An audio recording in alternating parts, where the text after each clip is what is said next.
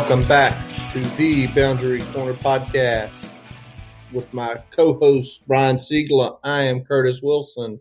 Big guy, how you doing tonight? Oh, man, I'm good. Both classes this week were canceled, so I've been kind of living the normal evening run the last three nights, man. It's been nice. Both.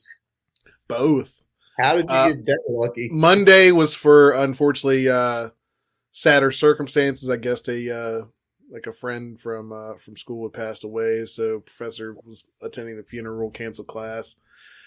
Other professor gave us a mental health night. So mental health night. I'll take it.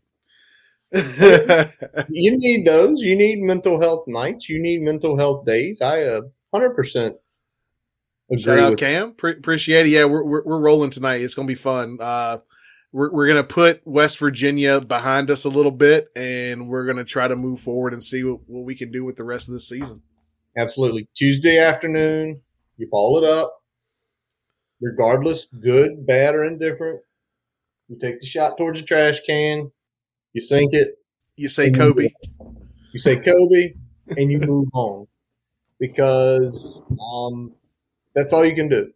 If you continue to dwell on it, you will drive yourself a little bit insane. And we're not going to do that because we are on to Richmond. All right, but before we hop into that, we got some other things we want to talk about, a few national stories and a couple fun things. But let's do this, Brian. Say it, Brian. Just say it. I told you so. And what I'm referring to is that preseason polls are bullshit because 19 of the preseason top 25 have all taken L's in 3 weeks. That's insane. And some of those have taken multiple L's, Miami. Some are gone. Some probably won't be able to get back. But it's to the point. It's a preseason.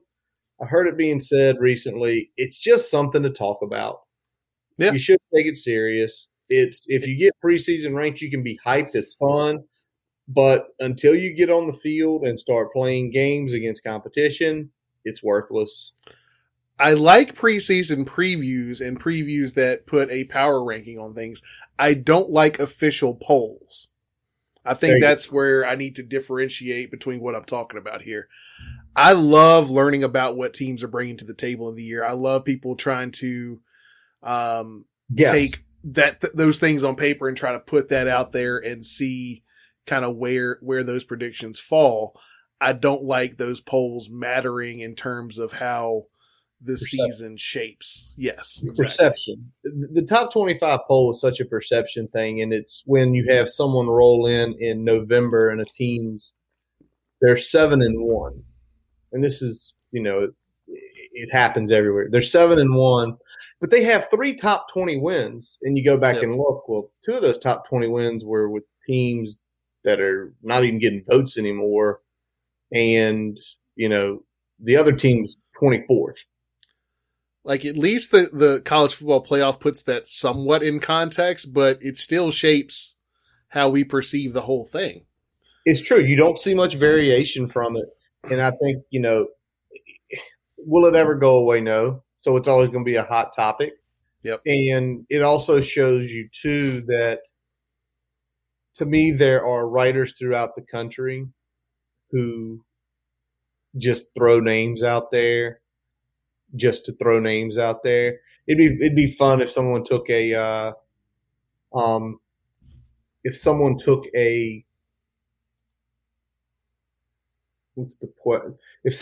at all the writers and just like listed them each out of how they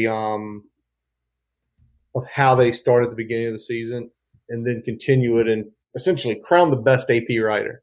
Like, man, your top 25 great at the beginning. It never really wavered. You took people out when they had a loss, like a bad loss. You know, give that guy like $100,000 or something. Now, Brian, speaking of the CFP, the committee announced tonight that it will no longer hold a vote on expansion next Tuesday. Realignment has given them cold feet. Well, I know there's other factors playing in there, but I feel like the realignment thing and SEC has given the committee as a whole cold feet in terms of moving on this. They're now talking about they're going to consider potentially 8 along with 12. They still say 12 is the best overall model, but they want to address some of the issues that have been brought to their attention with it. Yeah. And I mean, I said it myself, 12 isn't perfect, but what I said is 12, I think, is best for everyone involved. So 12 is the best option for blue bloods and for up and comers and for the G5. That's what it gives is. Enough room for everybody to eat a little bit. Yep, exactly. And because the blue bloods are going to eat regardless, it gives a little more room for everybody else to eat a little bit as well. Exactly. And probably the biggest thing with the realignment is when they were going in there, their expectation was, well, we're going to give 6 because we have 5 power conferences that consistently put out top 10 teams. And we're going to give a bone to a G5 conference. Well, now they have to look at it to say, is the realignment of the G5, you hate to say this, and you feel for those teams, is the realignment of the G5 going to be good enough to beckon a spot at the table? I mean, they're losing Cincinnati. They're losing UCF. They're losing Houston. They're losing, BYU is independent, but you could still see them as getting the at-large bid potentially. Yeah. So it's like, are we just going to – I think eventually they're going to stick with 12, but you know what I think they're going to do, Brian? 5 automatic bids, top 5 conferences. And because I think what they're seeing is like the new Big 12 is not going to be as good as the old Big 12, but it's not going to be – lower than some of the G5 teams. It's going to be in the middle there. So we're essentially going to give them a bone that if they can pull a top 12 team off every year, they're going to get in. Yeah. And I guess the other big question is that, now with a lot of these big G5 schools moving to the Big 12, the SEC getting stronger, at what point is more teams actually diluting the product in terms of automatic bids? True. And that's why I think they go to 5, and then they it lays where it may. So hopefully they get it done quick. I mean, I think also what might be happening too is the CFP might be on some sort of scrutiny of as these realignments are happening.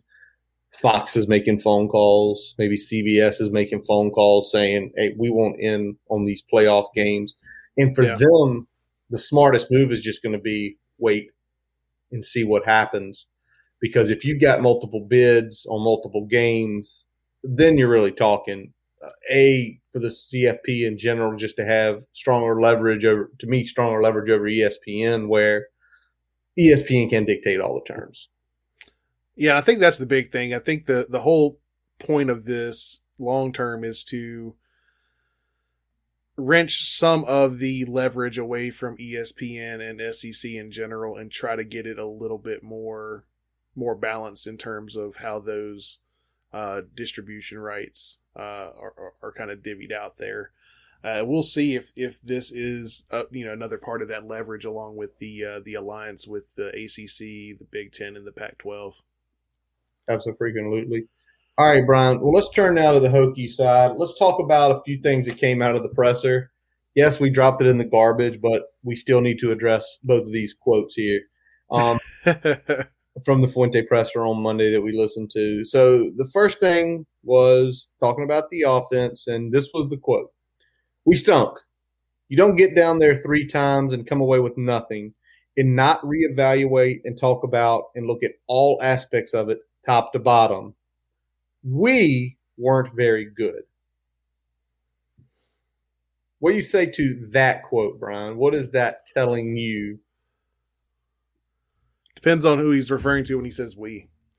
I mean, in general, what we talked about is that, a lot of this falls back on the coaches, because when you look at it, either the calls were bad. We can debate that if you want to, but objectively, I think some of those calls were bad.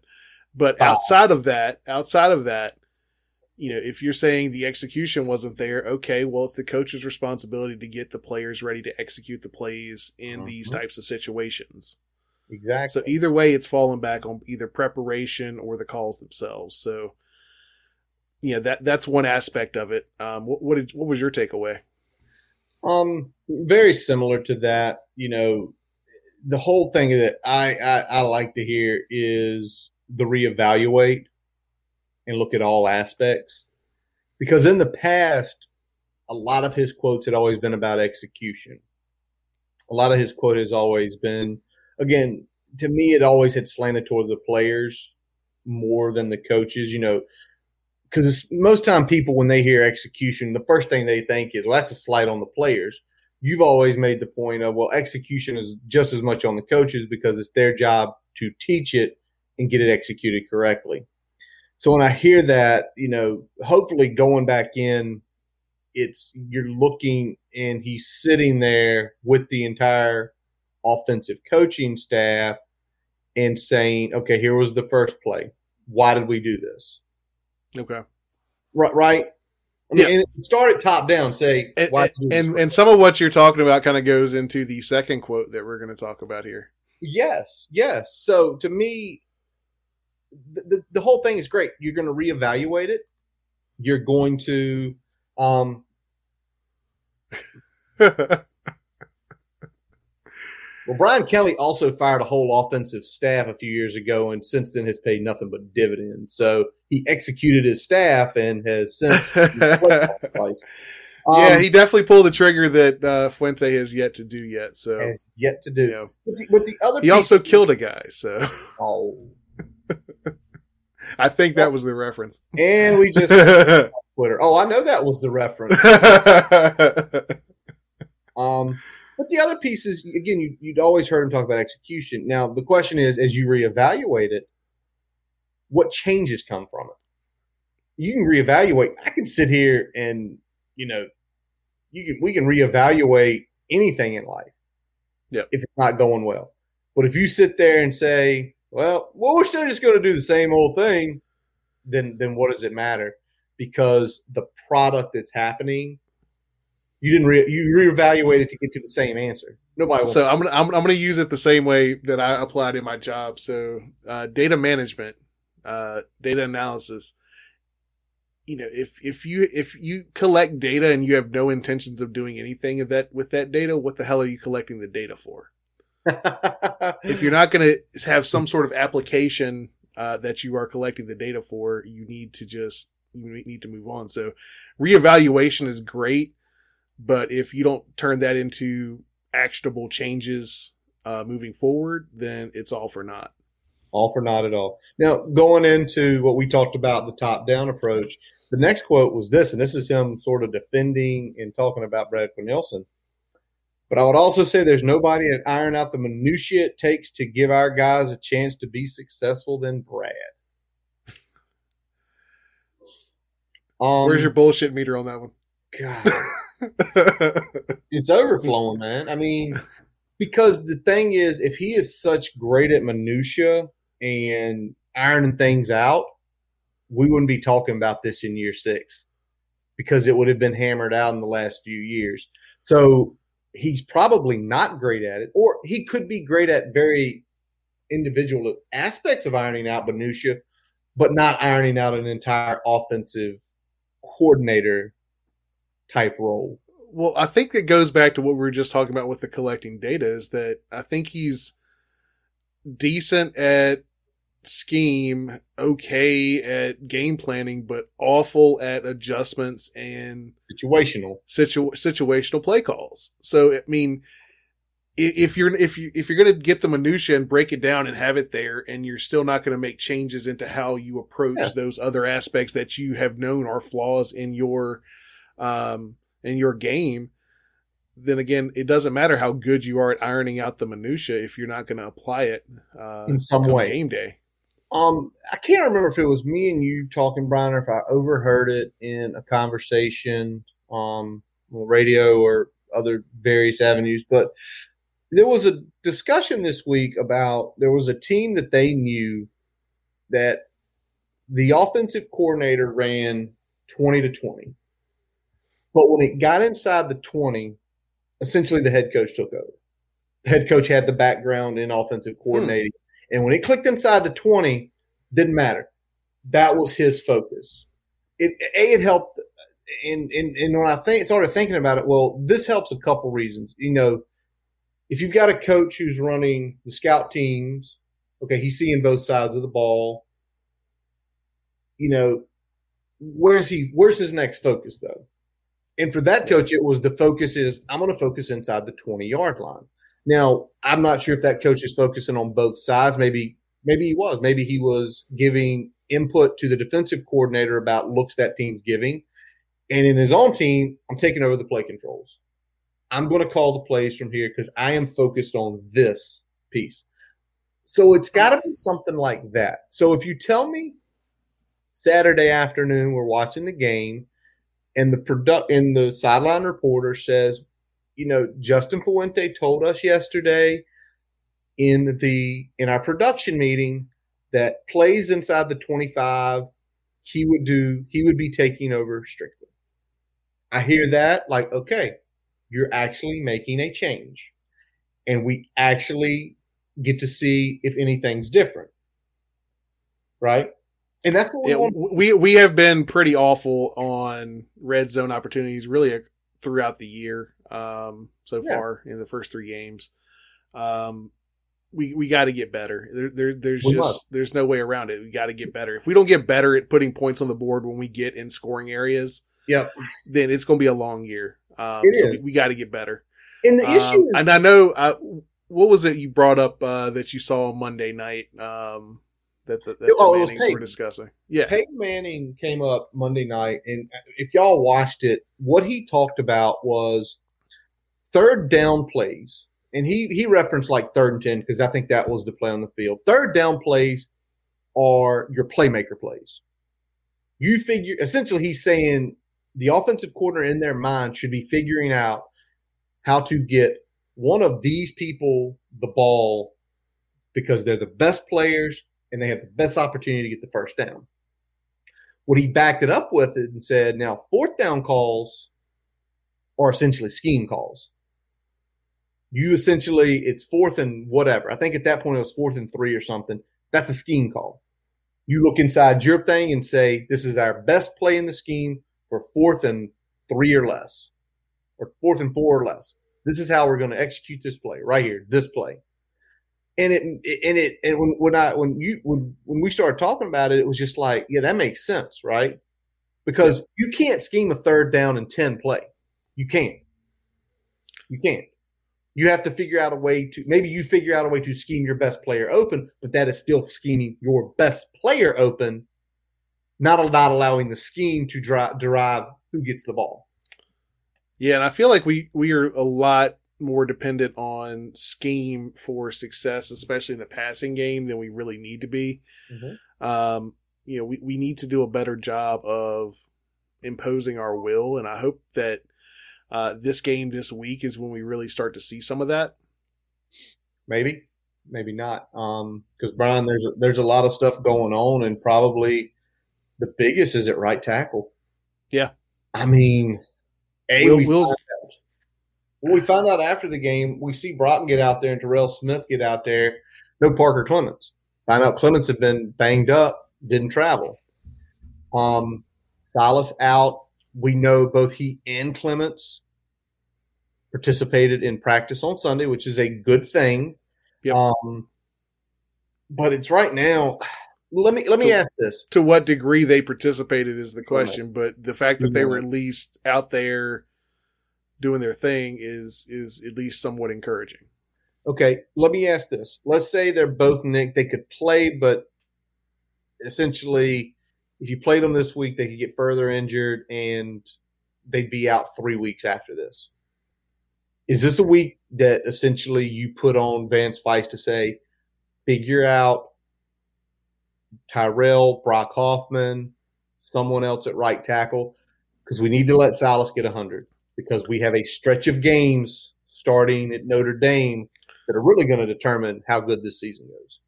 I mean, just in general, they need to figure out who their second right tackle is, regardless of, what they end up doing long term. We've got to figure out who our number two right tackle is, because right now we rotated Brock. We had Tyrell Smith in there. I mean, it's been kind of a rotating cast last week, and I don't think either of them had great success, especially against West Virginia. So, yeah. I'm hoping that we see them have success against what should be even if they're not necessarily size-wise, an FCS type opponent in terms of what they are in the trenches. Ability-wise, they should be a big step down from what we saw with West Virginia, so we should be able to handle them. Yeah, and to TOOSM's point there, it is an all-season issue. We talked about it. I think we still are better than what could have been. We still have at least guys who can – I mean, yes, Brock got beat on a couple bad sacks. I mean, they looked terrible. But it wasn't he was whiffing every single play. Yeah, I mean, he had good snaps and bad snaps. Yeah. We need to essentially, mitigate the big problems, and you can't get beat off the line. Getting beat after you make your initial punch, you at least give your quarterback some time to see the rush, potentially escape, take care of themselves even if they can't. You don't get a situation like Braxton had last week where, it was an Olay block by Brock, and all of a sudden he's got a strip sack there in the red zone. Well, can I ask this? And this goes back again to scheme and to offensive coaches. You put a guy out there, and on that sack inside at the fourth down sack. Yep. There was no help to his side. No. It was strictly – and you're sitting here, and I'm a layman when it comes to it, and it's like, that's Brock, who's a center, who I think can play right tackle if you give him enough reps and give him enough time. But you're going to go out there on fourth down and give him no help against a guy who has beat him multiple times during the game? Yeah. What are you doing? Like, I'll be honest, it wasn't Brock's best game, but at the same time, he was definitely put in situations where it was going to be hard for him to be successful. And some of that goes back to Vice not having a plan B, and some of that goes back to the staff in general not really having what they need in terms of depth at the offensive line position across the board, and we said that was going to be a problem, right? So. Yeah. We felt better about this offensive line than we felt in the spring depth-wise. I think we're probably still a little iffy. One person short. We're one person short. We said it the whole time. We were most shaky at what our third tackle was going to be, and we're still shaky at what the third tackle is going to be. And it showed significantly. All right, Brian. This was mentioned a couple times this week, once by Chris Coleman at TSL, another by French over at the Key Play. And the question is Braxton Burmeister hurt in some way? We saw it Saturday. There were no read options. There haven't been any read options for a while. He's still running. And sometimes a little bit recklessly, when especially that 26-yard run, he put his body on the line to get that. Do you think he's hurt in some way, or do you think this is what happened at Middle Tennessee and taking a good hit at North Carolina has essentially had us crawl into a hole with what we're doing with him? Or do you think he's legitimately hurt? Like, I don't know at this point. I think it probably has more to do with the latter than the former. I think he probably is banged up. I think he's probably getting treatment on that shoulder from the North Carolina hit, from the bigger hit against Middle Tennessee State. So he's probably getting treatment on it, but I don't think it's necessarily impacting his ability to play the game. But I think the staff is making a pointed choice of taking the read elements out of our offense, except on a couple situational calls, like on that 4th and 1. Where we're not calling anything that is either a design run or a read option. We've pretty much taken the read out of the playbook Braxton is just carrying out fakes at this point. He is not actually reading and making a decision to give the ball. So it's going to be interesting to see if we bring some of that back as the season goes along. So I'm not sure if he's hurt or not in terms of limiting his ability. But I definitely think he's probably banged up to a point where they're making changes. And I'm not certain that that's a good thing, because while I want to keep Braxton healthy, you know, at some point you're cutting your nose off to spite your face with limiting what is a run first quarterback and taking away his greatest asset. It's very true. It's very true. And you know, again, although the access has gotten better this year, there's still a lot we don't know. But to me, it's to your point, the nose and face thing. If you're protecting him, then you might as well play Knox Katum, because he and Knox, you know, passing wise, I would say on the same level. At least with Knox, I mean, Knox is not the athlete Braxton is, but at least once every 10 jet sweeps or every 10 read options, he could pull one down and get 6 or 7 yards where he'd have to respect it. I mean, so they need to make a decision. And that decision, either you're going to play with him full bore or you're going to bench him. And they have to make that decision, because if it is something where they feel like, oh, well, he can get hurt more, well, is it something he could sit 3 weeks and he'd be okay? Yeah. Because if he's not healthy enough to run the full offense, you need to sit him down. If he is, then you need to run the full offense. There you go. Exactly. All right, Brian. Once every 2 years, other than the Virginia Tech game that happens on this Saturday, golf takes over my main TV. Ryder Cup, baby. Ryder Cup, Whistling Straits. I don't know who else will be out there watching it. I am a golf nerd. I love it. I literally, before we walked in tonight, I was watching live from the Ryder Cup, seeing all the pairings. It's one of those events. It's like the Masters for me. It's like several other things I am going to try to get to in the next 5 to 10 years. Like, seriously, probably once all my kids are in school age. So I can be like, hon, I'm going with some people and I'm going up here. Bye. Love you. Yeah. I mean, it's such a fun event to watch, because it's such a individual achievement sport that like turns into this like hyper, like team atmosphere, like team. It's just such a big switch in the dynamic that it's so awesome to watch. And it's the crowds too, because the crowds are huge. The crowds are massive. And even with the Masters and even all the big events, there can be roars, right?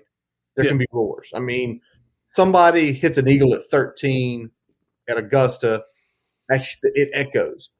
But at this, to me, what Ryder Cup is they literally drop a college football atmosphere on a golf course with 100,000 people. You know, it's sustained, and you don't usually have that at golf events. And you have an enemy. And you have chants, and you have, you know, roars, and you have the guys smack talking. Where normally, if Rory McIlroy, the Euro, would sink a birdie putt, he would just walk off the hole, tip his hat. You remember a couple of years ago when he put that one on top of Reed, the finger wag, like, no, it's awesome. So I'm off work Friday, so after I'm going to be coming back. It tees at 8:30. I'm going to swing by, get a big cup of coffee, probably maybe go to Chick-fil-A, get a nice chicken sandwich, or maybe Rise, get a nice big chicken sandwich. And then sitting here probably for the better part of 9 hours, not moving. So Rise is the move, man. Go to Rise. Rise is the move. Go USA, beat the Euros. Now, guys, tonight before we turn into Know the Enemy U of R, we are going to take a quick pause with a message from our digital partners. All right, guys. Know the Enemy, University of Richmond, coached by Russ Huseman. They are a top 25 FCS program, have been for a couple years now. Just missed the playoffs last year, probably based more on not playing enough games than actually the record itself. But we're going to kick off tonight with their defense. Brian, you told me they are a 4-2-5 defense, and I remember listening to the presser on Monday. Fuente mentions that 5 of their defensive linemen could play for us. Well, did we recruit any of them is the first question I have, for walk-on opportunities, because, Brian, the first guy we talk about tonight, defensive tackle Kobe Turner out of Clifton, Virginia, 6'3", 290. He was a walk-on, and he's a redshirt senior. In his career, 117 tackles, 25 tackles for loss, 12.5 sacks. Was the 2020 COAA Defensive Player of the Year from walk-on, and now he is getting looked as an NFL prospect to get drafted next fall. What are you seeing from this big guy on tape? Motor guy, really good use of his hands, good job working leverage, getting off blocks. You usually don't see tackle machines like this at the defensive tackle position, and he eats things up. So we're going to have a handful with him in the middle. You know, hopefully we end up working out something at tackle, so we have what is probably our three best combo in there with Brock and Lasitas and either Caleb or Johnny at right guard, to be able to keep him in check. If we slide Brock out, then we're probably getting a little bit thinner in the middle there than I'd like to. So yeah, he's going to be the big player on defense that we've got to watch. He is their game-changing talent on the defense. All right. So again, Kobe Turner, number 98, walk-on turned All-American, turned NFL prospect. So keep an eye on him. All right, next guy I want to talk about, Brian. Let's talk about Darius Reynolds, the 6'2" defensive end, 250 pounds, out of Yorktown. 2020 actually led the CAA in sacks. He had like 5 in 4 games, which was very impressive. He is a 6th-year senior. In his career, 93 tackles, 19 tackles for loss, and 13 sacks. So really, last year, it looked like that really was his coming out party, and he's played pretty solid this year. What are you seeing from Darius? Where's he lining up for us? Yeah, he definitely turned the edge last year. He's lining up the defensive end. They'll swap sides with those DNs, but he really is kind of their speed rush, the guy off the edge that they're bringing, especially on third and long. He's pinning his ears back and coming after the quarterback. Looks like you said, he's really seemed to turn the corner last year with the spring season into this year. So got to make sure that our tackles are holding up in pass pro. We can't have what we had last week at the right tackle position. And really both tackles overall didn't have a great game, but Tanuta held up a whole lot better than we did on the right side overall. So we got to make sure that we keep him in check and don't get Braxton hit unnecessarily. Depending on who starts at right tackle with Reynolds, do you think we're going to, if he's lining up on the right tackle side, are we going to have to essentially put Gallo over there, or at least have someone, whoever's in the backfield, chip every play? Or do you think whoever it might be could hold up against his talent level? You know, I'd like to see us at least give that a try before we start sending help that way.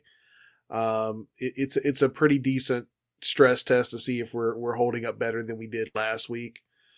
I'd like to see us be able to, there's no reason that we should not be able to hold up against this defensive line overall. Like I said, Kobe Turner's definitely a handful, but the other guys are FCS caliber players. Darius Reynolds is a good version of that, but there's still a cap there. Got it. All right, Brian. We looked at the D-line.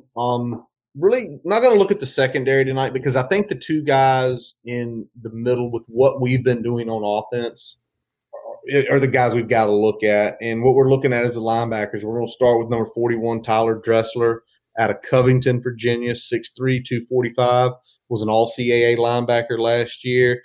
In his career, 182 tackles, 18 tackles for loss, 6 sacks, and an interception. Now, Brian, is this our Mike, or is this our more backer type position? Dressler is more of the mic, and the next guy we'll talk about, Tristan Wheeler, is more of the backer. Okay.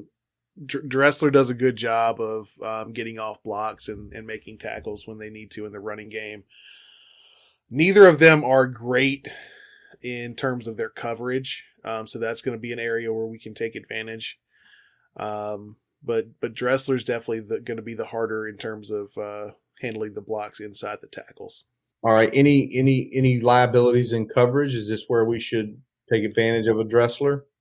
Yeah, I mean, really, like I said, both of these linebackers, both Tyler Dressler and Tristan Wheeler, are, I'd say, just average at best in coverage. That's okay. Where I think we should attack them. And in general, I think we need to get really everybody across the board involved in the passing game this week, and hopefully we can kind of work ourselves into a little more of a groove there. Little tease for what's coming up later in the Hokie Gamma version. That's a tease, ladies and gentlemen. That is a tease. All right, next guy I want to talk about. This guy actually really impressive. You already mentioned his name, Tristan Wheeler, number 30, linebacker, Bethlehem, PA, 6'2", 228. All CAA first team last year. In his two-year career, 167 tackles, 6 tackles for loss, 1 sack, 2 forced fumbles. 2019, he was the CAA Defensive Rookie of the Year. And he was also one of the 20 finalists for the Rice Award. The Rice Award is given to the top FCS freshman. In 2019, it was won by Trey Lance. I'm very familiar with him. He's a hell of a player for the state. This guy was a finalist. And, you know, you think about FCS, there's over 100 schools, and there's only 20 named to the finalists. He was one of them. And yep. Those stats in a couple of years, Brian, he is, you know, he might not be much in coverage, but he can tackle. Yeah, he can definitely tackle. He makes a lot of good plays, and he doesn't miss a lot of tackles. I think that's the big thing, is that he does good there, and he does a good job of cleaning up kind of on the spill area when he has that kind of edge responsibility there. So he does really good at getting off the blocks as well, similar to Dressler, but does not. Is still kind of a liability in coverage, so hopefully we can take advantage of him there. And like I said, I want to see us do a little bit more with that, so we'll see how that goes. All right, Brian. Now I'm looking here. There are a couple guys that you want to talk about in the secondary, and the first one here that we're looking at is 6'2" Amar Hall out of Baltimore, Maryland. So obviously, younger guy out of Maryland. Played 4 games in the spring, and ranked 4th on the team in tackles, which is pretty impressive for a younger guy, especially a defensive back position. What are we seeing from him, Brian? So this is kind of like what we were talking about with some of the safety play last week with West Virginia, is that he makes some good plays here and there, but he also is prone to some big mistakes. So hopefully we can take advantage of the mistakes that he will make in the game. Redshirt freshman, I mean, there's still growing pains there, so that kind of makes sense, right? Yeah. And, again, the thing I'm focusing on this week is what we can do in the passing game to take some of this, allow the offense to have a little bit more space to operate, because that's a big problem that we've had, especially early in the West Virginia game. We had it early in the Middle Tennessee State game. We got tight in the second half against UNC. We've got to do something to kind of space this field out a little bit more to let this offense start to hum a little bit better. Well, I mean, I think if we take a look at some of the, again, those third and fourth quarter route concepts, if we can start just getting those involved early in the game, whether we're taking shots or not. Yeah. Because I'm not saying we need to drop back and take shots all day, but I want to see – oh, yeah. The two guys we're talking about, so Amir Hall, and we're going to talk about Aaron Banks here in a second. Both of them are prone to make mistakes in the secondary. They are solid players, but they are prone to make mistakes. That's where we need to capitalize. We need to be able to go out there and beat these guys and put some yardage up on them this week. All right. Speaking of Aaron Banks, 5'11", 180-pound redshirt junior out of Stevens City. Career just – 32 tackles. So obviously, you know, in a 4-year career, he's only played 16 games. So sparingly, it looks like this is his year to start as a redshirt junior. You already mentioned it one time. What sort of errors are you seeing that he's making, like you mentioned with Hall? So him in particular got beat on a couple double moves. Not a very willing tackler. He doesn't do a good job of coming up and making the play, tackling as well. So I think we should be able to run at him. I think we should be able to throw at him if we work some double move concepts into the game there. So like a hitch and go or sluggo or something like that. All right, Brian. Houston's known for his defense, but just looking at the tape in general, I know you really looked at the Villanova game, which, I mean, guys, they basically had a 2-touchdown lead, going into the last 2 minutes of that game, and they lost. Or a 1-touchdown lead, 2-touchdown lead with 9 minutes to play, 1-touchdown lead with 2 minutes to play, and they essentially gave up 21 points in the course of 9 minutes. They more or less shut down Villanova's offense for – like 3.5 quarters because I think 10 of those points that Villanova got early on were on very short fields. So, Richmond did a good job against Villanova for 3.5 quarters and then just kind of let that one slip away from them. All right. Well, let's flip over to the offensive side of the ball, Brian. And I know there's one offensive lineman you want to talk about, and that's going to be Tim Coleman out of Stone Mountain, Georgia.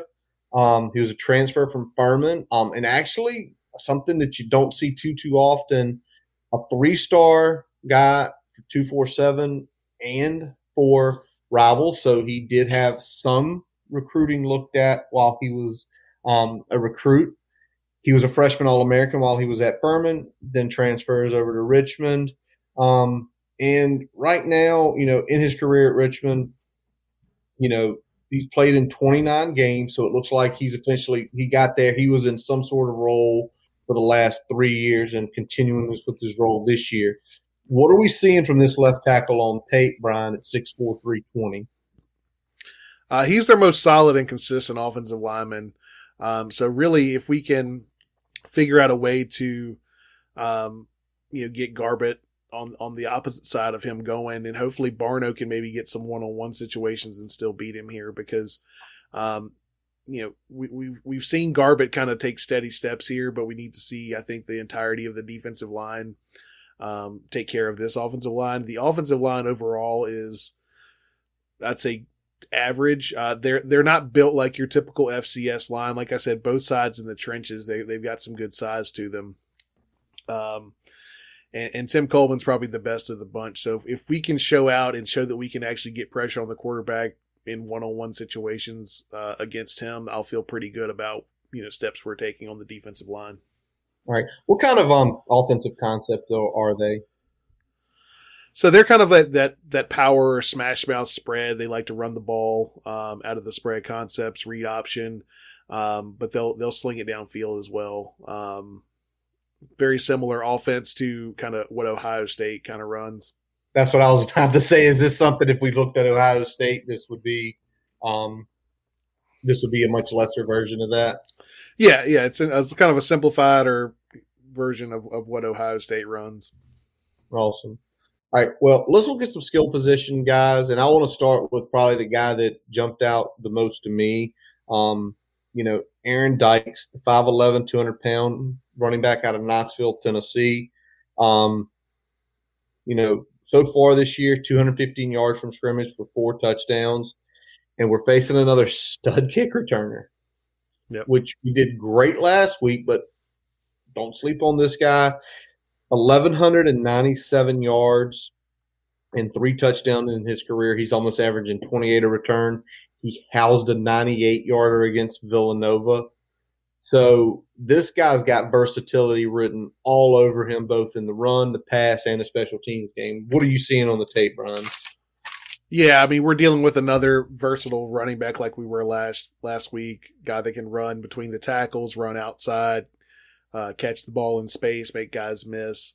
Not as elite as Letty was last week, but still can do all those type of similar things. So we're going to have to be ready on defense to not only get off blocks and make the tackle, make sure we're gap sound, but also When we're there in the passing game, we got to make the tackle. We don't want to give him a free run in open space. All right. Now, the next guy I'm going to talk about, Seven Smith. I'm assuming, just looking at the data, he's not a pass catcher at all, is he? No, this is definitely kind of short yardage, change of pace, third and long back if you need an extra man to block. Okay, that's the type of player he is for them. All right, out of Winchester, Virginia, 5'9", 200. So obviously, you talk about power, a little shorter, but the same. Yeah, he's that stocky back that still has that athleticism, that little wiggle. Good yards per carry at 5.8. 157 for the year with one touchdown. His reception numbers look like I think he's got like 9 for like 14 yards. Literally, he is the last option, I'm going to guess. Yeah, he's very much a dump it if no one else is open type situation. Just get what you can get. It's not they're not scheming him into the passing game at all. All right. Do either of these guys – obviously they're not Letty Brown. They're not Division I level. But do they either one scare you where if we make an error, they can make us pay with a touchdown? I mean, the big thing is with Dykes, when we're there, we got to make the tackle. We can't let him get to the second level and have space to show his athleticism. All right, that's the big thing. That's the area that scares me. That if he gets past that kind of second level, with a lot of space to run, he's shown the vision in the open field on special teams. He can house a big play. All right, so let's keep an eye on number 3, Aaron Dykes. Let's make sure we don't make any boneheaded assignment mistakes like we did against WVU and give them something that we should. Be where you need to be, make the tackle. That's it. All right, let's look at the couple of the other skill position guys, Brian. Isaac Brown, one of their big wideouts out of Winchester also, Savon Smith's high school teammate. Yep. First year really in a production role because in his first 19 games only had 46 receptions in the last 3 seasons. 3 games in, he's already a quarter of a way there to hitting his production numbers, reception-wise, and then he's already at half the yard. So, obviously, like most FCS teams, usually your redshirt juniors, seniors, maybe even a grad transfer is going to be, getting their production then, not freshmen and sophomores. So, what are we seeing out of Isaac, Brian? Isaac Brown is kind of the stick mover for them. He's starting to come on a little bit. Definitely a good outlet for them on third down. Nothing too scary in terms of deep threats or anything like that. But he's definitely a guy we got to keep an eye on to make sure that we get off the field on third down. All right, so one of those. Does it look like – we'll talk about Mancuso in a few minutes here, but does it look like when it is that 3rd and 5, are you seeing Mancuso's head look for him quicker than he's looking for anybody else on the field? Based on the play calls that they're getting, they definitely give him those, get past the stick routes on those key downs. Got it. All right. Another guy, a little bit more of a backstory here because it's a Division I talent guy. Leroy Henley, 6'2", 215 out of Pompano Beach, Florida. Transferred down from ECU. Had very minimal production down at ECU for 2 seasons, just 24 receptions in 16 games for 264 yards. And right now, 7 games with U of R, already eclipsed the yards at 324 with a couple touchdowns. With the same number of receptions. He was a 3-star out of high school, and this is one that catches your eye because we always talk about certain states, top 100 players are really good players. He was ranked number 75 in Florida the year he came out. So that probably means he does have some talent, Brian. What is the tape telling you about his talent? Tape's telling me he's a pretty good all-around receiver with the ability to get deep and take the top off the defense at times. So, he's one that we want to watch in terms of those big plays We want to make sure we're not giving up big plays and letting them get open in the back part of the defense and running free. All right. Let me ask this about it, because when you talk about him getting the big plays, are the big plays him getting there, or is it more of a, all right, we're scheming to get him deep because he's not going to beat everybody off the line, but if we can get him 35 yards downfield, guys will be step for step with him, not right on top of him? Yeah, it's a little bit of both. He's shown some ability to get open in coverage, but he's also, you know, they definitely do a good job of scheming him open on some of those routes. You know, making the safety have to make a choice, and that gives him the ability to run free sometimes. All right.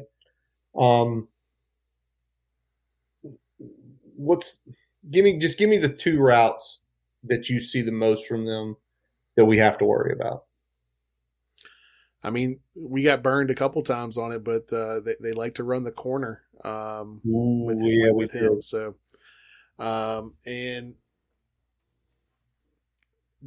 they run dig a lot. So linebackers got to make sure we're not moving out of our zones. Safety's got to be able to come up and make a tackle there as well. All right. We're going to look at the tight end now, too, Brian. Now, this is a tight end.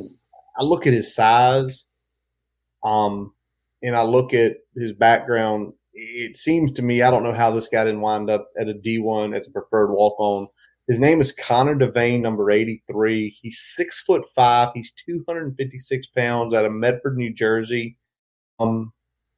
He is considered a redshirt freshman because of the NCAA rule, but he played in every game last year, all four of them. And he's played in every game this year so far. He also played basketball in high school, where, you know, he essentially averaged 18 points a game as a senior. So definitely showing some athleticism there. And so far this year, first couple games, not a lot of statistics, but the last game, Brian, 3 catches, 50 yards. So something happened between the first two games, maybe because they blew Lehigh and they blew Howard out is why he didn't see anything. But what do you see from Devaney on tape? He kind of has that classic tight end frame. He's definitely more of a balanced tight end. He's a good blocker, good in routes, but he's not someone like a joker tight end that's just out there splitting out, lining up all over the field. He's not that type of a tight end. And you talk about, you know, guys that are playing like lower level college football that have that Division I body. I'll throw this one back at you here. We had a guy my freshman year at Hamden Sydney, Cole Downer, ended up in the Macon game, caught the winning touchdown for us in 2002. Transferred from Hamden Sydney to Clemson and started for them for a year. So you sometimes see these bigger body guys at these lower level schools, and it's kind of crazy like that. So he kind of fits that, like I said, the classic tight end mold, which is why you see him have some big games when those concepts are open, and then you see him, you know, almost disappear when they're not. So, you know, he's not somebody that they're scheming their offense around, but he's definitely a guy that if he's open, he can make the catch and do some things with it. Well, that's pretty wild because, you know, you normally don't see, if anything, you see the D3 guy maybe get up to the FCS level, right? Yep. Because of some reason. Unless they're playing at like Mountain Union or Whitewater, they'll stay there their whole time. But, you know, it's crazy that someone went from D3 to Clemson, and in the mid-2000s, Clemson wasn't terrible. They hadn't had that quite dip under Tommy yet. But, you know, if you're this guy or if you're other schools and you see the body type and you see what he does, do you think there's going to be some sniffing around? I mean, he's a redshirt. He's a freshman. He's got multiple years of eligibility left. Do you think somebody's going to sneak around to U of R's campus and try to convince him to, hey, come on over? Yeah, I mean, there's that possibility there, but I think he's going to need to show a little bit more than we've seen from him so far. But he's definitely got the body type. I'd like to see a little bit more production than what we've seen thus far. But he's definitely a guy you got to keep an eye on, just because he does have the ability when he's called upon. Very nice. All right, last person we're going to look at will be the quarterback. That is Joe Mancuso, 6'4", 215, out of Blairsville, Georgia. I looked at his 2019 stats because I feel like getting a full season of FCS, that would be better than trying to go four games. Solid, not spectacular through the air, 2,100-plus yards, 13 touchdowns, 10 interceptions. But what got me scared, Brian, is when I looked at his rushing statistics. 647 yards, little over 4.5 yards a carry, 4.7, 10 touchdowns. So whether he's just using his 6'4", 215 frame to go through people, or if he's got some feet, it scares me because of things that have happened in the past with Virginia Tech and guys who can move. Yeah, I definitely hear your concern, and I'm going to probably not alleviate it, but I'll at least give it a little bit of a massage here. All right. Overall athleticism, he's closer to Sam Howell than like elite level players that we've seen in the past. That's not terrible. That being said, because of the style of offense that they run, he does get a good number of carries, and a lot of times those carries are out of the read option, where if we aren't being disciplined, he can get a 10 or 15 yard free run before we really have somebody there to make a play. So okay. That's where the concern is. So he, overall athleticism, he's not a Bryce Perkins that's going to run, the big one on you. Okay. But at the same time, he is athletic enough where he's going to make plays consistently in the offense, and we've got to be able to tackle him, and we got to be disciplined in being where we need to be. All right. What about his arm? I mean, I see 10 interceptions to 13 touchdowns. That's almost 1-to-1. I mean, is he an errant throw guy, or is it he's got a good enough arm where there's windows he's trying to squeeze it in there based on their offense? Yeah, I mean, he's definitely got a good arm. I'd say accuracy is about average, but he has the arm that can make all the throws that you want a quarterback to make. All right. Yeah. So the big thing, again, similar to last week, is to get pressure on him in the pocket and make him get rid of the ball before he's ready. All right. Well, let's hope we can do that. And let's go ahead and flip it, Brian. Let's get to the Hoka Gamma version. And we got offense lined up first, but since we're coming off their offense, I want to flip to our defense. You just said it. Get him off his spot. Amari Barno, we both said this. We have not seen him in the stat lines, and we really haven't seen him make much of an impact the last two games. Yep. He has to make an impact this game. He's got to get his footing back and make an impact in this game. Yeah, we need to do a good job of getting him ready for this game and ready to make an impact on the defense. We've seen two games in a row where – he's been steady, but he hasn't flashed that ability that we've needed and that we got from him against UNC. I don't know whether that's getting tape from UNC and they figured out a way to slow some of that down, or what it may be. But whatever it is, we need to see the ability that he's flashed last year and the ability that we saw against UNC come out more consistently. All right. The next one. And we discussed this Sunday ad nauseum. The first two games was probably some of the best tackling games we might have had in the last decade. Saturday, not so much. Nothing burned us for a touchdown per se, but it kept drives going. What do we have to do to clean it up, Brian? I think the big thing is just, I mean, it's got to be tackling and it's got to be consistently being where you need to be so you're not reaching. So we saw on the opening touchdown, Dax come in, missed the tackle. Part of that was because someone wasn't in the right position, right? So yeah.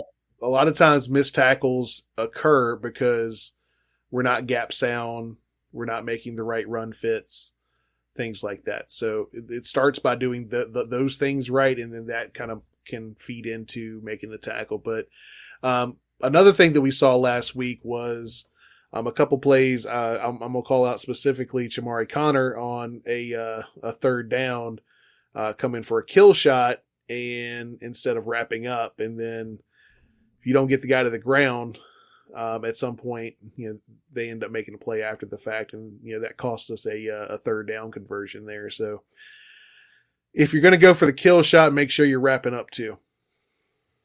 Absolutely, Brian. The next thing I'm going to say is I can't remember who it was against West Virginia or was on West Virginia, but after the Waller interception, I was watching that playback today. And if he got out of that little muck, there was the wall. The defensive line had gotten out in front.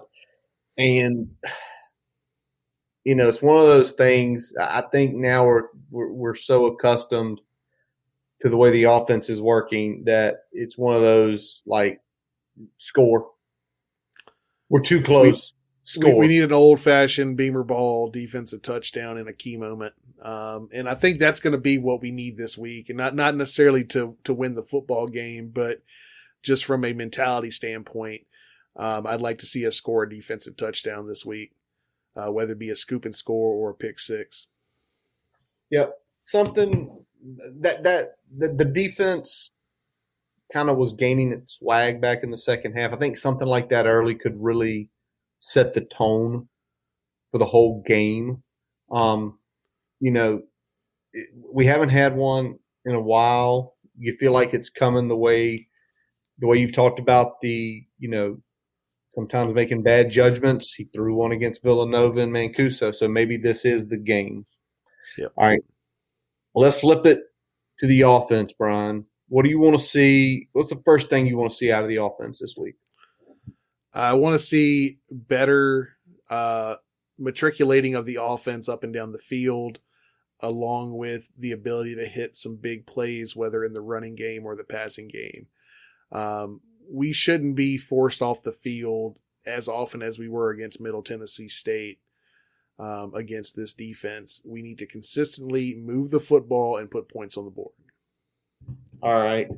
And, you know, that's why it's one of those things. That's why the second half, kind of what happened, I want to see more of. Yeah. That 7, 6, 10, 12. Because the way, you know, you start matriculating the ball, the shots start coming. The shots, if you want to go downfield, they're going to be there because there's going to be tighter coverage up. But also, they can't come but so far up, right? You also get running lanes starting to be open because they're not just keying in that, oh, they're running the ball, you know, find the gap and go. So it's kind of both ways, right? You hit those short passes. I know it's something you really want to see, Brian, because it's one of those things, like if you just can hit some short stuff, some easy stuff, A, you get Braxton's confidence up, and B, you start opening up every single other thing we do well. And for the life of me, I don't understand why we can't implement that in the game plans early, but I'll digress on it. Now, the second piece, Brian, we've talked about it already, talking about the right tackle situation. But we've got to, if regardless, we need to keep Braxton upright. Yeah. We need to keep Braxton upright so the passing game can have the effect that we want it to. And I think that's the big thing that we need to focus on is making sure Braxton has the time for this offense to function and to get the passing game going. And I think hopefully that will get – because right now he looks like some of his dropbacks, he's kind of got that that dancing feet in the backfield and ready to take off pretty quick. And I don't know if some of that is just not having a good feel for the pocket, whether it's the injury concern or whether it's just feeling a little shaky about the offensive line. But I'd like to see us get into a little more of a groove there this week. And hopefully Braxton will play better as a result of that. Absolutely. That's really the big key, is getting him comfortable back there. And I know it's one of those things you can say it's easy and whatnot. Like, oh, it's so easy to say get him comfortable. But the piece becomes getting somebody comfortable is also getting 3 and 5s and making them comfortable. Because it's like anything. He gets comfortable at 3 and 5. Eventually, when you go to a 7, if no one has been up in his grill at 3 and 5, when he hits that 7 foot, it's not going to be, crap, somebody's about to hit me. It's going to be, where's Trey, where's Tay? Do we have the seam open, right? Yeah. It's mental. It's one of the biggest mental pieces of it. That's why you see some of the best guys, you know, of all time, you know, they get comfortable early. Next thing you know, they hit that 7 foot. My guys are holding up for me. I'm not going to get hit. So, yeah. All right, last piece, Brian. To show us he's not injured, let's put the Reed back in Reed option. Yeah, that's an absolute must. And we talked about it earlier. It's not so much that we want to see the quarterback have a ton of carries. We don't want to have the quarterback have unnecessary carries. But the point of the Reed option is to let the quarterback keep the football when it is schematically correct to do so, meaning that he will have some degree of free run to get some yardage and still have the ability to get down if he needs to. I don't want him taking unnecessary hits, but at the same time, the way this offense functions, we cannot take the reads out of the read option because it comes a very generic offense without that element to it. Very true. And the read option, same way, you get a little RPO going, right?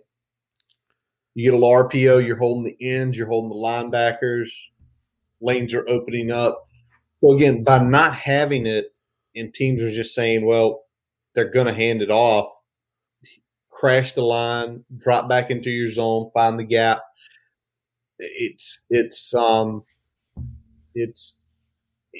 We're simplistic. We're basic.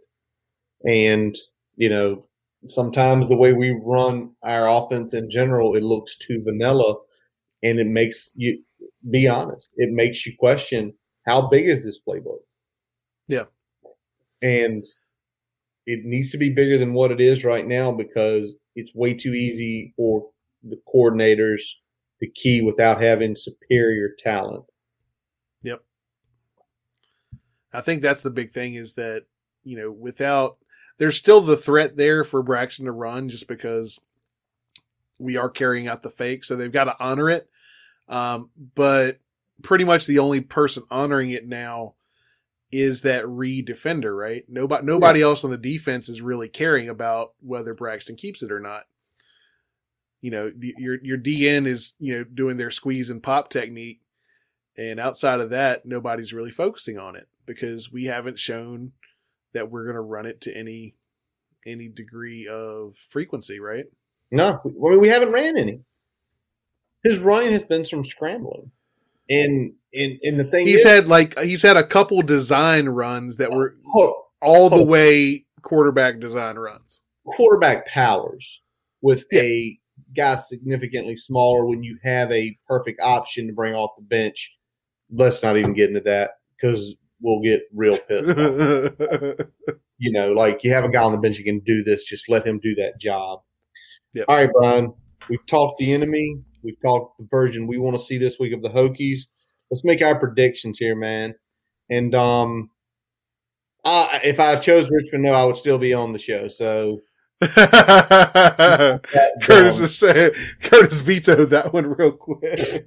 No. First of all, being in Richmond – we hear a lot about Richmond. We know more about them. And are they a good team? Yes. But this is not the Richmond from the early or the mid-2000s that were built under Clawson in London, coached up. This isn't the one who competed for national championship and knocked off UVA. They're a good team, but they're not good enough to compete at the Division I level. I think this is going to be similar to Middle Tennessee. I think we might start a little faster, but probably not fast enough for us as fans. I'm going to go 34-13. Comfortable three-score win. Okay. Say you, Ron. I'm very close to that. I'm actually going about a touchdown more than you on the Hokie side there. I'm going 42-13. I see this as being – this is going to go like Middle Tennessee if the Hokies actually woke up in the first quarter. All right. So they actually played as if the first quarter was a thing. So we at least put points up in the first quarter. Probably not as fast of a start as we'd like, but still a lot better than what we saw against Middle Tennessee. Pour it on late, get some of the second string guys in there. And I think that's going to be important too, because we need to see, because depth is such a big, big problem for us right now. The more reps we can get against live competition, the better we're going to be. That starts at quarterback, getting Knox more reps this week, especially if Braxton is truly nursing some sort of injury, and we might need Knox at some point later in this season. I want to see more offensive line rotations. Figure out what the fuck you want to do at right tackle. This is the week. Figure out who the third tackle is. And, I mean, I'd say on defense, get some of those young guys on the defensive line some reps, because we're going to need them long term as well. Just get them the reps, because the way things look, you could be short next year, just the way we've recruited and everything. So, yeah. Yep. So absolutely. we are back to our ways of both picking the Hokies to win, and in a, I wouldn't say impressive, but a 3-touchdown-plus fashion for both. Yeah. All right, Brian. Time for Saturday pick'ems here. We're going to do 10 more games, 7 ACC, 3 out of conference. Brian is as mid can be. I'm below mid. So let's see what happens this week, and let's start them on Friday night, Brian, just up the road here at 64. Wake Forest versus UVA. Wake coming off a 35-14 win over FSU. Yep. UVA scored more than 35, but still lost by 20 to UNC 59-39. So shake your head on that one. Since you are the leader in the house, who are you taking on this one? Man, this one I've been struggling with, dude. I like Wake top to bottom better. I like UVA's offense. The question's going to be, is Wake's defense enough to kind of hold them down enough for Wake's offense to do just enough to pull out the victory? Because it's essentially a pick. I mean, it's a 4, not quite in the pick'em zone. I'll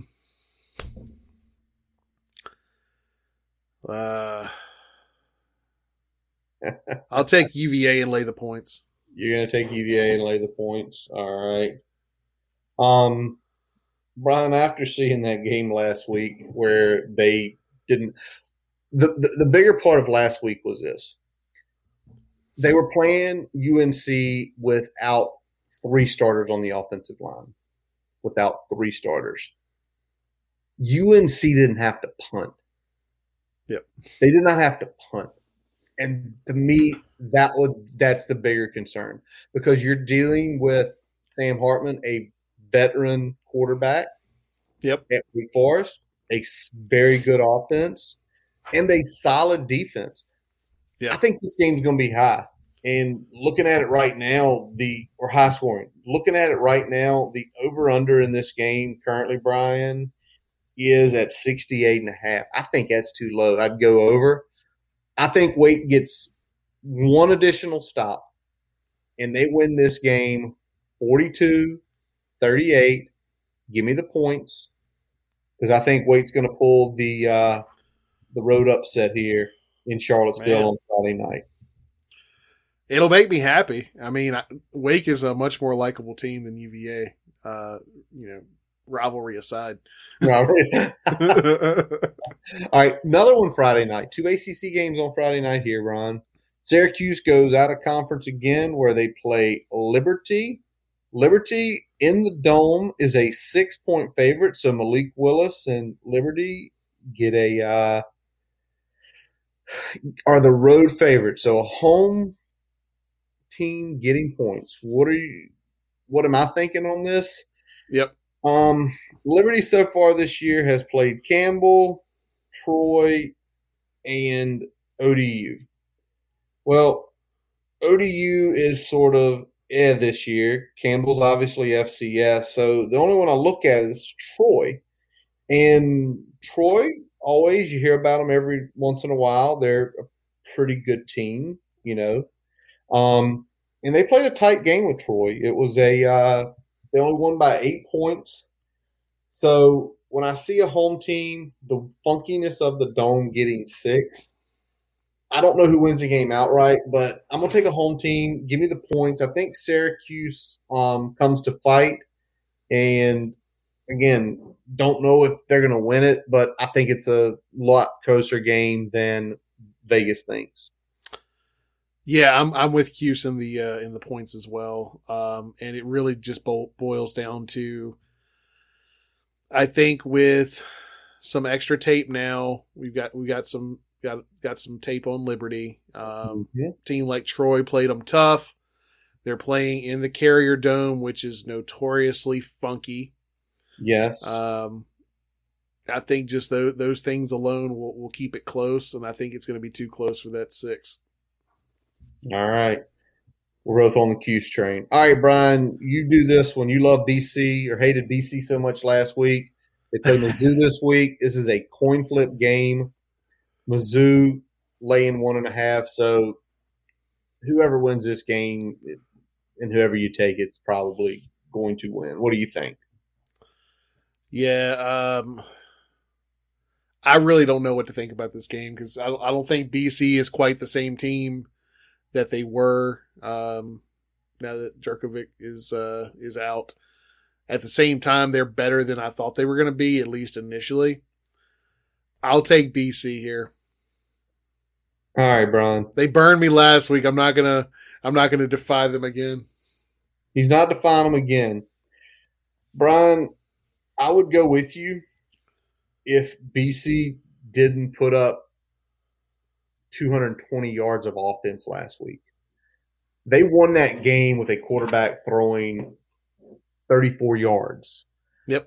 I don't know how to figure how Mizzou's only a 1.5 point favorite at BC. I know BC has a solid defense, but I essentially think against Mizzou that defense isn't going to get anything, or that offense isn't going to get anything going. So I'm going to take Mizzou. I'll lay the 1.5. I think Mizzou wins this one big by 2 touchdowns. Okay. All right. You tell me how this is the line on this game. Okay. Hold on. I'm turning the hat backwards because this one's confusing. Yep. Florida State, Louisville. Florida State, after hanging with Notre Dame, losing on the last section play to Jacksonville, and then going blown out by 3 touchdowns at Wake Forest. This is a home game for them. That's great. Louisville played its best game of the year against UCF. Louisville's only a 2-point favorite.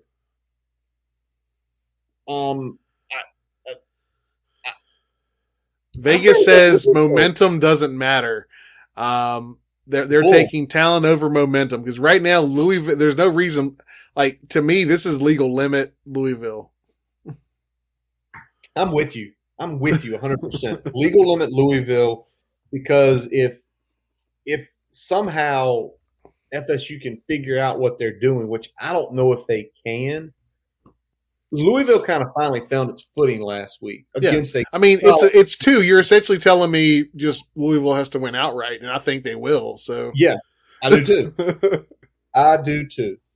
All right. The next one is the stinkiest line of the week. Oh yeah, I mean. Robbie, if you're listening tonight, which you're probably not, you're probably just pulling home from the field house down at North Wilkes. Clemson minus 10 against NC State. I know Clemson, I think that delay game is getting everyone a wrong look at them. They played an elite defense in Georgia. They did move the ball. They weren't stalemated all night. Yeah. They screwed themselves a few times. They moved the ball against Georgia. They screwed themselves. And after what we saw from the Fighting Dave Dorns when they went down to Mississippi State and laid a fat old goose egg, even though with this game at NC State, I think this is going to be one of those games Dabo gets everybody riled up, and I think they win by 14 to 17 points. I think it'll probably be an entertaining game to watch. I think they pull away late, but I think the 10 points is just I can't fathom why it's 10 points. Yeah, give me Clemson here too. I was high on NC State, and that Mississippi State game burned me, and I have not forgiven them for that yet.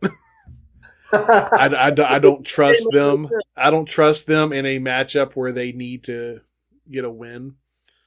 So I'm going to go Clemson here. I think they end up figuring out kind of how that offense is going to look with this new personnel. This is the game where we see that come to fruition. Like you said, Dabo's going to have them fully whipped into a lather to play their asses off for this one. So, yeah, I'll take Clemson. All right. I don't want to. Oh, yeah? I don't. After what happened last week, I don't want to make a prediction on this game. You got to, man. Okay, next game is Kansas and Duke. And Duke is laying 16 points. And I sit here, and the game's at Duke. It's a 4 o'clock. This is going to be a snooze fest. Duke has just burned me so many different ways. The UNC Charlotte game last week after, you know what, just give me Kansas. At least Kansas is showing some fight under Lance out there. You know, I think they covered the Coastal Carolina game the other week. I don't know if Kansas will outright win, but after Duke screwed me the last few weeks, I'm just going to pick against them until I'm right. Kansas. So you went with them early. You went against them last week. You're going to stick against them because they burned you. Against them. Okay. Eventually, they're going to lose. You're definitely right. This is not a good Duke football team, but they are in a stretch of their schedule where they're playing similarly awful, overall talented teams. So. This one's tough as well, just because that 16 is kind of right at, you know, kind of where you think it might be. Definitely don't think Kansas can win this outright. I'm going to go with Duke. Oh, man. Barely. 17. It's a 17-point win. Well, until Duke wins, or until Duke loses, Brian, on these, he's just going to go against me every time. Like, yeah, I mean, it's worked in my favor so far, so I'll keep that train rolling. Exactly. All right, last ACC game we picked, Brian, Georgia Tech, UNC. Georgia Tech could have pulled the shocker of all shockers last week. They didn't in the crazy lightning-filled 9-hour game, what felt like. UNC is laying 12 in this game, Brian. And, you know, this game, it is at Georgia Tech. What are you thinking on this one, man? I'll tell you what I'm thinking. I'm thinking Georgia Tech has about one Clemson game in them every 5 games. So give me UNC and laying the points. Woo! But how often have you been wrong about Georgia Tech in the last? You know what? We don't talk about these things, man. We do not discuss Georgia Tech history on this podcast. I'm going to go against you on this. Well, this is the first week where, you know, we're however it goes, someone's either making up significant ground or losing significant ground. You said UNC, right? Yeah, I'm going UNC. I think UNC is just going to have a hangover. I don't think you score on every single possession against the law of averages coming into play here? UNC wins this game comfortably, like 31-21. But Georgia Tech, like, late backdoors it. So give me Georgia Tech. Give me the points. This is like now I'll have to go against you whatever you do with Georgia Tech now. So Duke and Georgia Tech are our new pivot points. Exactly. You got to love that.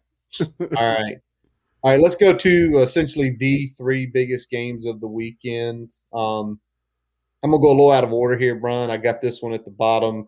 But let's look at West Virginia coming off the big win against us last week, against Oklahoma in Norman.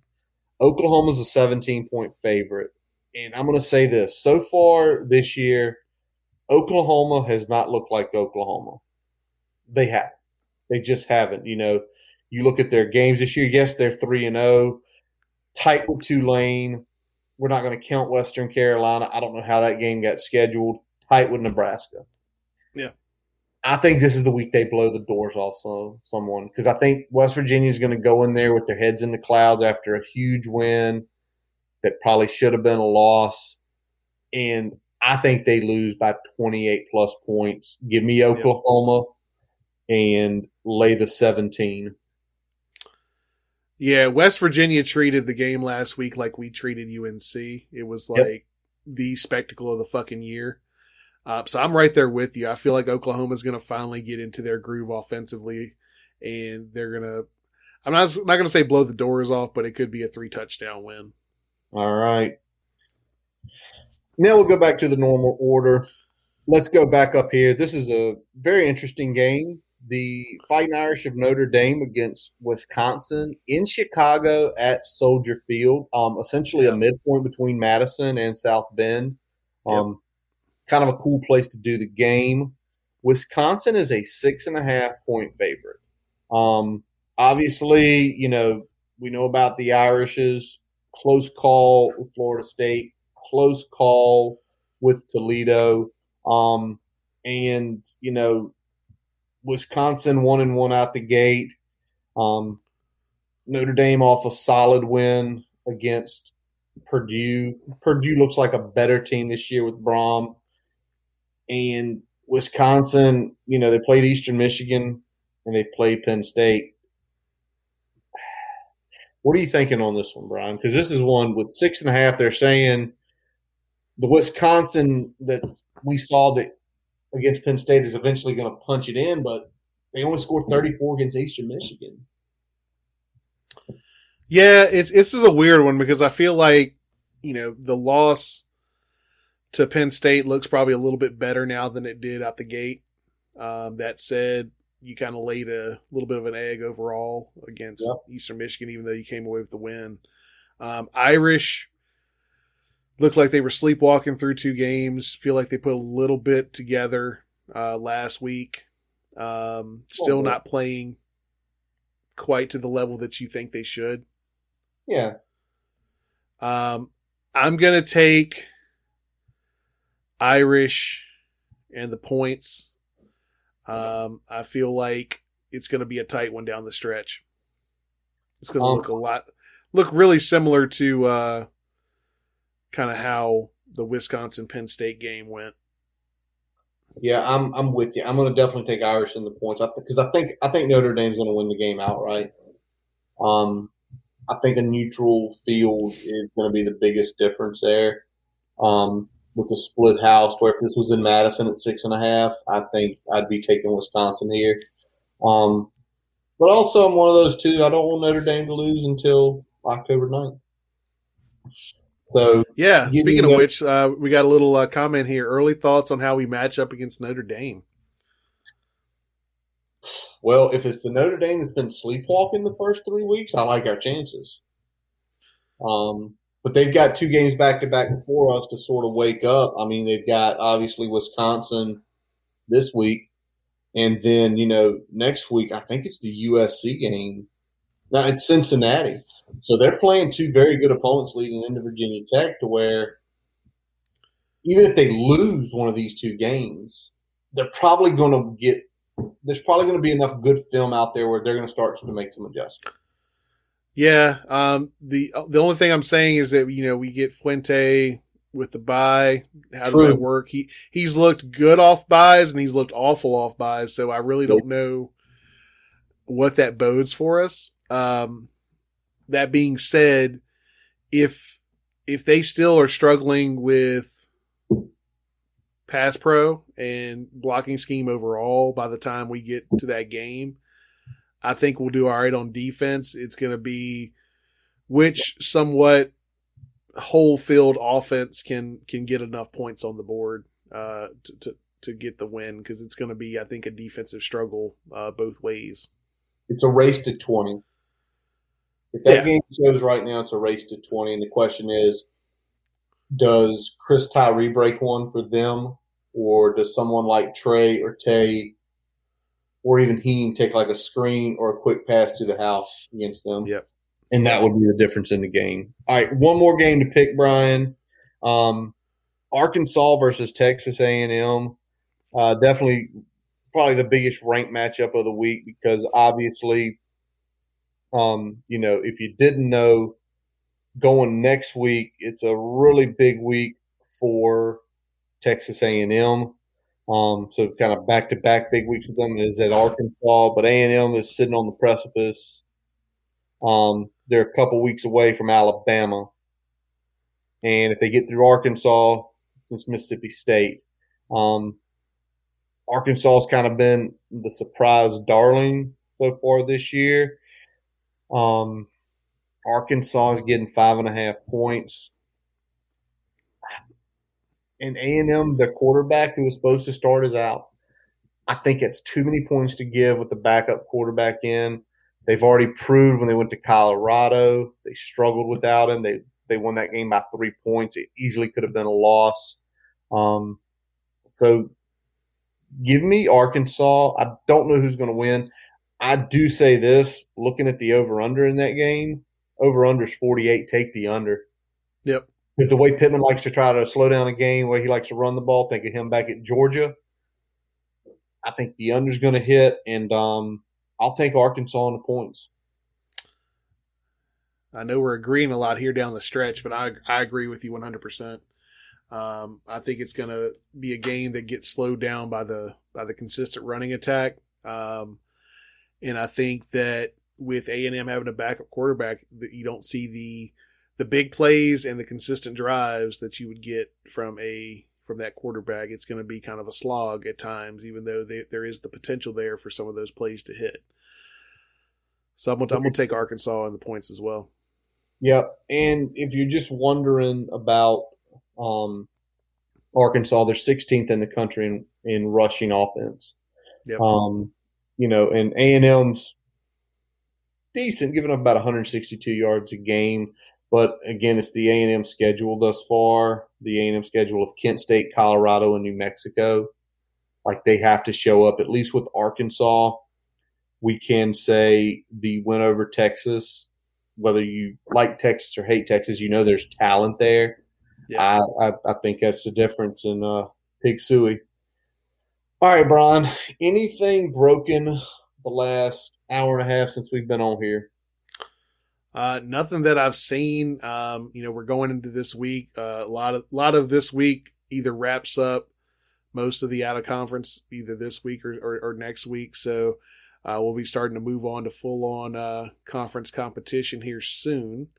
I know we still got Notre Dame on tap there, but more or less we're kind of moving into the meat of conference play here coming up. So looking forward to more ACC talk here and seeing how some of these coastal matchups shake out as we move forward, because we still got a shot here in the coastal. So got to make the most of it.